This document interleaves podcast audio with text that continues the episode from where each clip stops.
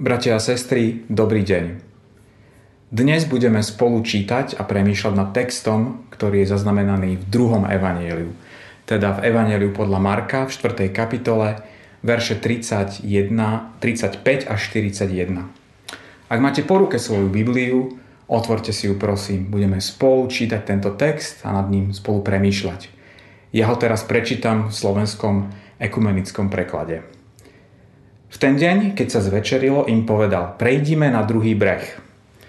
Na to opustili zástup a jeho vzali so sebou, tak ako bol v člne. Sprevádzali ho aj iné člny. Tu sa strhla mohutná búrka s výchrycou a vlny sa valili na čln, takže čln sa už naplňal. Ježiš však spal na vankúši v zadnej časti člna. Zobudili ho a povedali mu Učiteľ, nedbáš, že hynieme? Zobudil sa pohrozil výchru a prikázal moru, mlč, utiš sa. Vtedy výchor ustal a nastalo veľké ticho. A im povedal, čo ste takí ustrašení? Ešte stále nemáte vieru? Prenikol ich veľký strach a jeden druhému hovorili. Ktože je to, že ho i vietor, i more počúva? Takže to je text, na ktorým budeme dnes spolu premýšľať. Takže najskôr o tom, o čom tento príbeh nie je. Tento príbeh nie je o tom, že Ježiš má moc utišiť búrku. Tento príbeh nie je o tom, že Ježiš má moc zmeniť okolnosti. Pozrime sa teraz spolu na to, čo hovorí písateľ Evanielia. A, a teda rovnaký príbeh v tej istej sekvencii teda najskôr podobenstva, vyučovanie e, z Mareka zo 4. kapitoly na začiatku o rozsievačovi, o tom, že Božie slovo je ako semeno, ktoré rastie a prináša úrodu. Potom plavba cez e, jazero, e, búrka, potom stretnutie sa s posadnutým, od ktorého Ježiš vyháňa démonov, potom Jairus a jeho dcéra, ktorá medzičasom zomiera, potom uzdravenie ženy trpiacej na krvotok. Toto je kontext, do ktorého Marek e, zasadzuje aj tento príbeh. E, túto istú sekvenciu máme zachytenú aj v Evangeliu podľa Matúša a Lukáša, ale v Marekovi máme práve tento príbeh o búrke vykreslený možno najplastickejšie. Skúsme sa teda spolu začítať pozorne do tohto textu a zistiť, čo nám Marek, e, takto budem označovať písateľa tohto evanília, hoci písateľ je anonymný a dodnes nemáme celkom dobrú zhodu na autorstve, hovorí. V ten deň, keď sa zvečerilo. Vo verši 35, v ten deň, keď sa zvečerilo. To je úplne typický Marek, ktorý ponúka strhujúce rozprávanie o Ježišovi, ktoré je plné drámy, rýchlej akcie. Jeho obľúbené slovo je hneď, okamžite. 27 krát ho používa vo svojom evaneliu. Mimochodom, ak poznáte nejakého muža alebo chlapca, ktorému chcete dať nejaký text nového zákona, myslím, že Marek je dobrá voľba, pretože Marek je naozaj nabitý struhujúcou akciou, je to veľmi dynamické rozprávanie. Teda v ten deň, ako vyučoval, im dáva pokyn, aby spolu prešli na druhý breh. Nebudem sa teraz zamýšľať nad tým, čo je to ten druhý breh. Len krátko. Je to druhý svet. Je to iný svet. Žite verili, že oblasť na tejto strane jazera, um, že ju obývajú Jozuom nevyhnané kmene. Um, že je to Jozuom z, Kana, z Kanána nevyhnané kmene, že je to miesto, ktoré je nečisté. V Marekovi 5 sa dozvedáme, čo sa tam stalo. A znovu je tam použité hneď, ako sa vylodili. Um, ako vyháňa množstvo nečistých duchov z posadnutého a vidíme tam obrovskú akciu a drámu, keď množstvo svíň, teda nečistých zvierat, sa rúca do mora a tam sa utopí. Ale teraz sme e, ešte na mieste, kde Ježiš, odkiaľ Ježiš vyučoval. Mimochodom, toto miesto sa dodnes volá Zátoka rozsievača, Sower's Cove. Je to veľmi blízko historického Kafarnauma a je to takmer hneď pod horou podobenstiev. Ukazuje nám tu Marek Ježiša, ktorý, po, ktorý vyučoval celý deň. Bolo to vyčerpávajúce. Celý čas stal v lodi alebo v člne, kúsok od brehu a ľuďom vysvetloval v podobenstvách Božie kráľovstvo. ako niečo úplne iné, než si predstavovali a hlavne čakali. Hovoríme o tom obrazmi zo starého zákona, ako aj z bežného života. Vyžadovalo si to od neho veľkú predstavivosť, veľkú tvorivosť, veľkú presnosť v tom, ako sa vyjadroval. Pretože toto bolo nové učenie. Neopakoval niečo, čo už bolo napísané, ale on ako slovo tvoril slovo. A to bolo vyčerpávajúce. Vyplávali teda z tohto miesta a vyplávali večer. Marek nám hovorí, že vyplávali večer. A vieme, že večer nie je celkom ideálny a dokonca môže byť aj celkom nebezpečný čas na to, aby sme sa vydali na plavbu. Hoci stále máme v mysli to, že sú to rybári a um, sú vo svojom člne. A, takže vedia, čo robia, a, nie sú prvýkrát, ani desiatý, ani stý a, krát večer na jazere, keďže ryby sa lovia v noci alebo nad ránom. Ježiša vzali teda so sebou tak, ako bolo. On bol už v člne, odtiaľ vyučoval, bol to bez nejakých osobitných príprav. Potom tam Marek uvádza jednu veľmi zaujímavú vec. Sprevádzali ho aj ostatné člny. Nevieme, čo tie, prečo tie člny tam boli. Nevieme, čo s tými člnmi bolo ďalej. Nevieme, či boli v tých člnoch nejakí ľudia. Nejako sa o tom z Evangelia nedozvedáme. Je to ale taká, je to taká zaujímavý fakt, ktorý uh, nám uh, hovorí o tom, že ide o historickú udalosť a ide o spomienku na ňu. Skôr, než um, nejakú alegóriu alebo nejakú bajku. Skôr než rozprávanie, ktoré má skôr nejaký alegorický alebo mytický zmysel.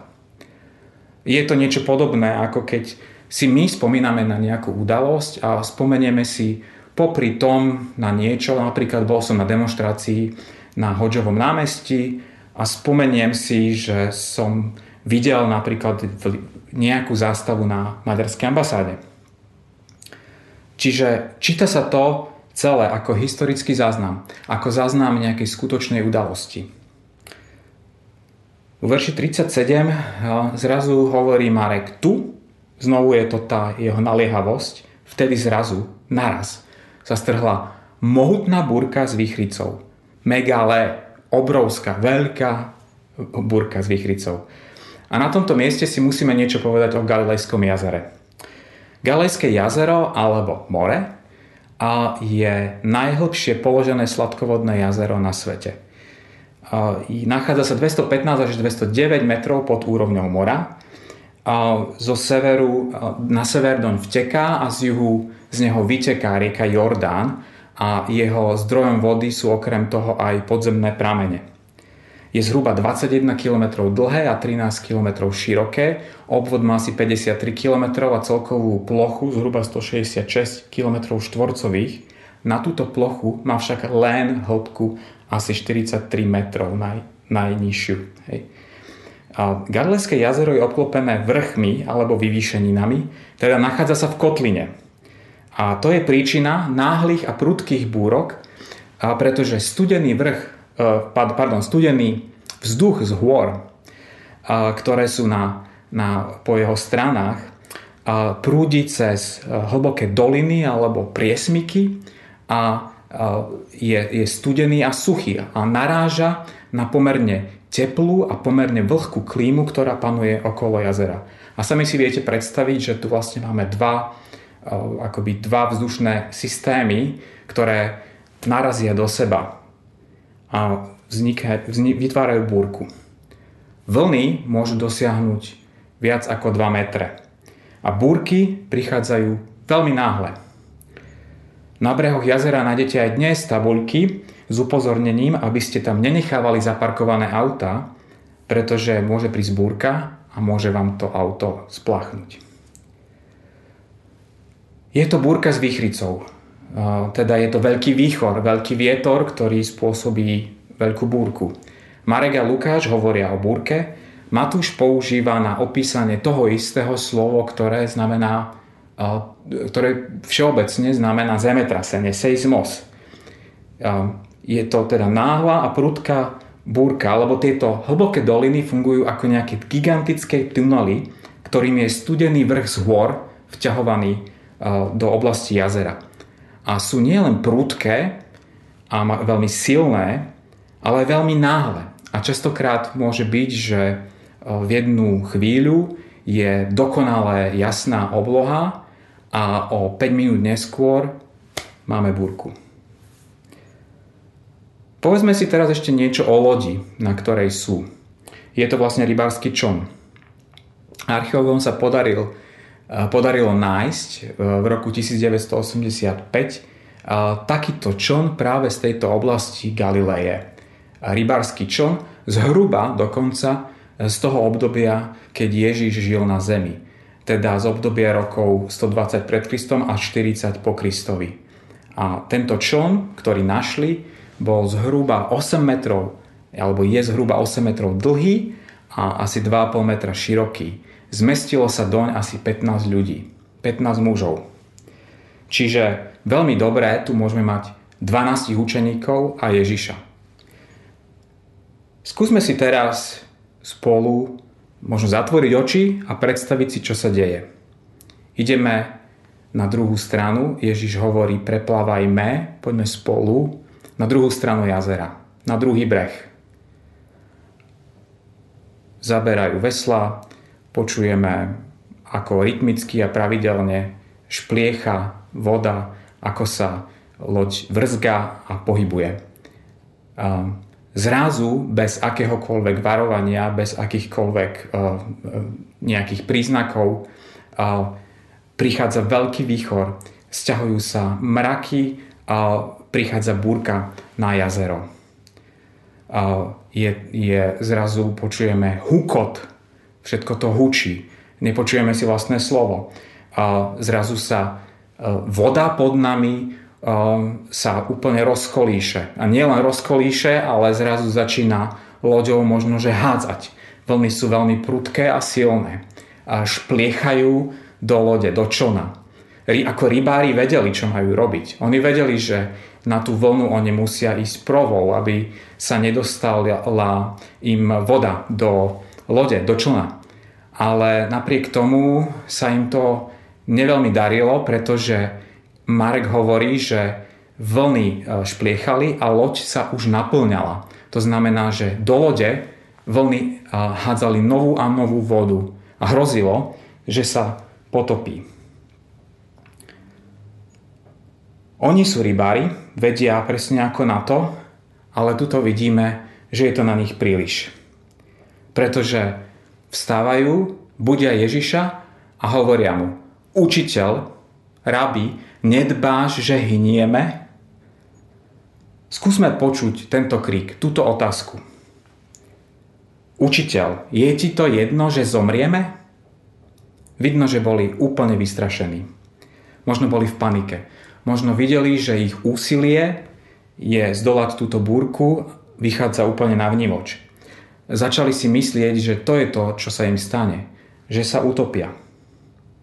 Ale čo je to za otázku? Učiteľ, nedbáš, že hynieme? Ty spíš? Tebe je úplne jedno, že môžeme zomrieť? To nie je výkrik. Vstaň prosím a niečo rob, ale pomôž nám. Vo verši 39 Marek zaznamenáva. Zobudil sa, pohrozil výchru a prikázal moru. Mlč, utiš sa. Vtedy výchor ustal a nastalo veľké ticho. Teda dvakrát hovoria o tom obudení. Hej? Najskôr hovoria o tom, že oni ho budia a potom, že on sa zobudil. Teda Ježiš sa budí a, a pohrozuje moru. Roháček ma pokarhal more. Mlč, utiš sa. My máme tri slova, v grešne sú to dve, v aramejčine neviem. A čo sa deje? A vtedy zase to Marekovské vtedy, náhle, a výchor ustal a nastalo veľké ticho. Čiže výchor nie utichol, ale výchor ustal. Ježíš hovorí slova, ktorým zmenil situáciu asi takto. Predstavme si to. Ježiš stáva, hovorí k prírodným živlom slova, tie živly ho poslúchajú a ustáva výchor a nastáva veľké ticho. Tiež náhle, zrazu, nie postupne. Toto ukazuje nie Ježišovú moc, ale jeho autoritu. Pozrime sa spolu teraz na pár miest v starom zákone. V Žalme 65, 6 až 9 sa píše Ty, Bože, upevňuješ vrchy svojou silou, opásený si mocou, tíšiš húkot morí, húkot vln aj hluk národov.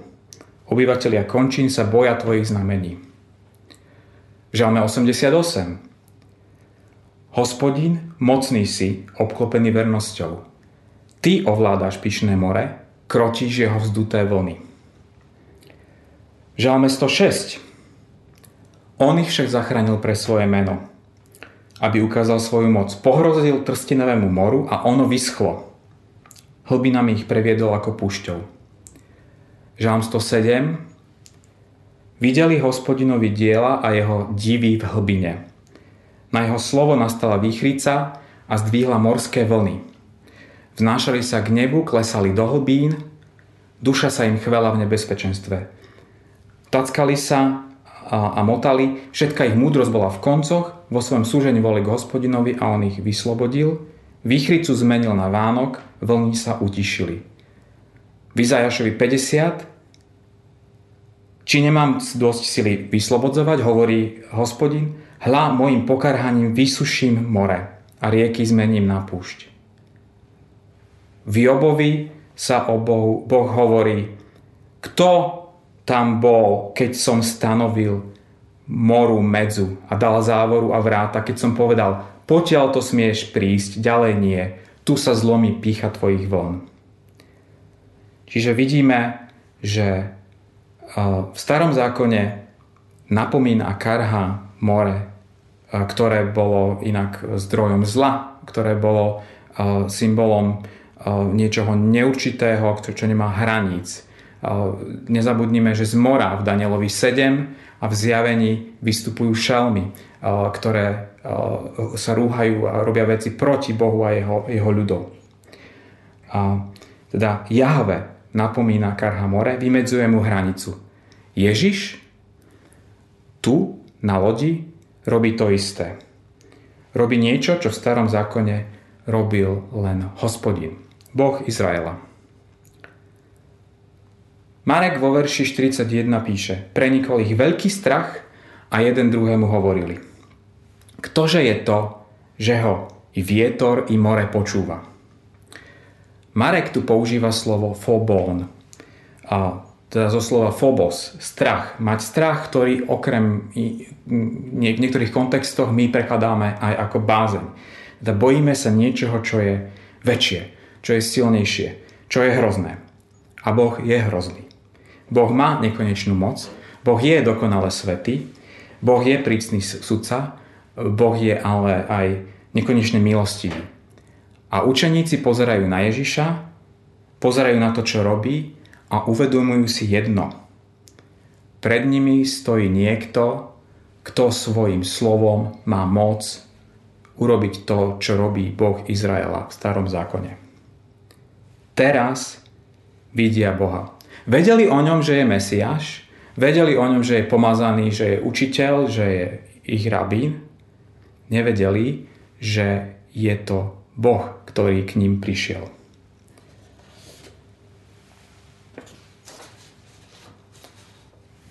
Čo im Ježiš hovorí a ako ich napomína? Teda Ježiš vstáva, aby utišil more. Ježiš berie do, do úvahy ich, ich krík, hej, rieši situáciu. Ježiš a, berie do úvahy to, v čom sa nachádzajú a naozaj utišuje more a e, adresuje samotný zdroj ich obav, predmet ich strachov. Zrazu sa nemusia báť o to, že by že by zomreli, že by sa potopili. Ježiš im hovorí, čo ste takí ustrašení? Ešte stále nemáte vieru? Ustrašený je veľmi dobrý preklad tohto slova, ktorý je tu použité. A to slovo je dejloj. Je to tiež strach, ale je to iný typ strachu. Dejloj znamená byť prestrašený, byť zbabelý, byť bojazlivý. Nemať dosť odvahy. V Novom zákone je použité len trikrát a z toho jedenkrát v zjavení, kde sa píše, že zbabelci budú mať tiež podiel v jazere horiacom ohňom a sírov.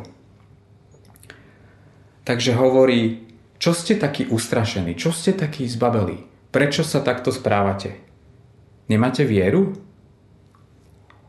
Čo bolo zlé na tom, že sa báli? Neverili Bohu. Nedôverovali mu, že sa o nich stará, že na nich dbá. Hoci v sa píše, neboj sa, ja som s tebou, nepozeraj sa ustrašene vôkol seba, lebo ja som tvoj Boh. A žalmista hovorí 121.4 Nedrieme veru ani nespí ten, čo stráži Izraela. A ďalej v 62. žalme Dúfajte v Neho ľudia v každom čase, vylievajte si pred ním srdce. Boh je našim útočiskom. Takže napriek tomu, že písmo im dáva nekonečné svedectvo o tom, ako Boh sa stará o svoj ľud, ako Boh dbá. Učeníci adresujú Ježišovi práve túto jednu výčitku. Nedbáš o nás. To bol text. A teraz mi dovolte pár poznámok k tomu, čo sme spolu čítali. Poprvé, Marek nám naozaj nehovorí o tom, že Ježiš má moc utíšiť búrku. Našu búrku. Súkromnú alebo kolektívnu. Mimochodom si všimnime, že búrka, o ktorej sa tu píše a hovorí, je e, ovplyvňovala e, alebo teda mala vplyv na celú akoby vtedajšiu církev, hej, na, na učeníkov Ježiša. Oni v tej situácii boli všetci spolu. Ale a že teda, že to nebola nejaká súkromná búrka, že to nebola nejaká súkromná alebo osobná uh, zmena okolností. Uh, hovorí nám Marek ale, že v Ježišovi Boh Izraela, hospodín, Jahve hovorí slovo, ktorým ovláda more a vietor. Hovorí o tom, že Mesiáš, ktorý prišiel, je v skutočnosti samotný Boh, ktorý prišiel svoj ľud vyslobodiť. Ako o tom už dávno hovoril. Prišiel ho vyslobodiť z otroctva hriechu. A prišiel, aby urobil to, čo vždy hovoril, že urobí, aby povstalo nové stvorenie. Hľa tvorím nové veci. Či o tom neviete? Tvorí nové veci. Ježiš prichádza, aby a mohlo začať nové stvorenie. Po druhé, aká teda asi mala byť ideálna reakcia učeníkov?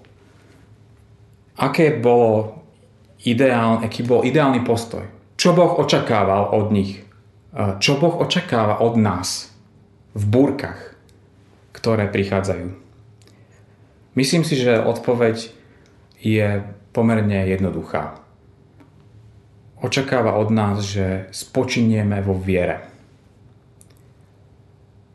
Že nebudeme kričať nedbáš, nestaráš sa, že nebudeme urážať Boha našou neverou.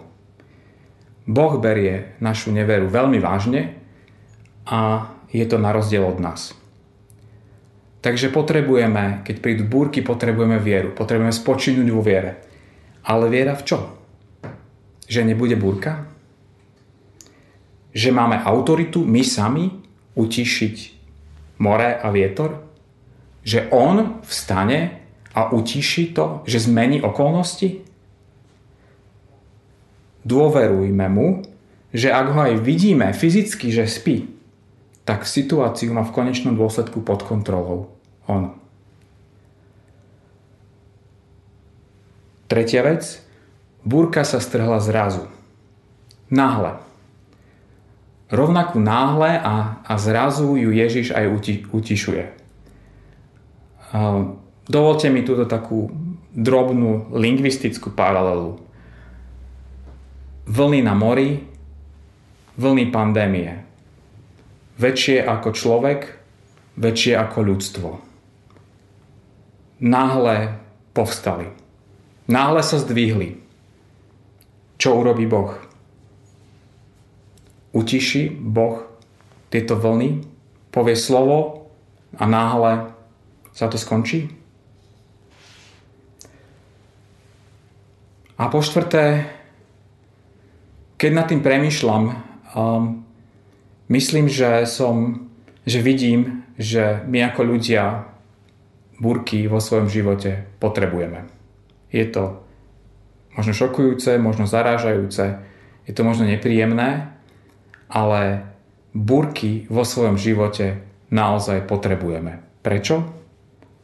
Pretože na burkách je viditeľná Božia zvrchovanosť pretože v burkách sa prejaví naše najlepšie vnútro. Odhalí sa náš charakter a odhalí sa to, čomu skutočne veríme. Koľko nášho kresťanského života je životom do dobrého počasia, keď sa nič nedeje. Máme vtedy vlastne vieru? Potrebujeme naozaj vieru, keď všetko je v našom živote v poriadku, OK? Vďaka tomu, že zažívame búrky, potom môžeme vložiť svoju vieru do toho, čo nie je otrasiteľné. Respektíve do toho, ktorý, ktorým nemožno otriasť. Nie v to, že my to zvládneme, ale že on je schopný to zvládnuť. Že on má autoritu. Že on je náš pán. Takže bratia a sestry, želám nám a modlím sa, aby sme aj tento rok uh, naozaj mali vieru. Aby sme vkladali svoju vieru do pána, ktorý je pánov pána, kráľov kráľ, ktorý má všetku autoritu a moc. A aby sme sa napriek tomu, alebo práve preto, čo všetko sa nám môže stať tento rok, alebo čo všetko nám hrozí, naozaj to nevyzerá ani vo svete veľmi dobre hroziaca vojna v Európe, obrovská vlna Omikron. Napriek tomu všetkému nám želám, aby sme sa pozerali na Ježiša. Aby sme svoju vieru vložili do toho, ktorý o nás dbá, ktorý sa o nás stará. Dôverovali mu každý deň. Ďakujem.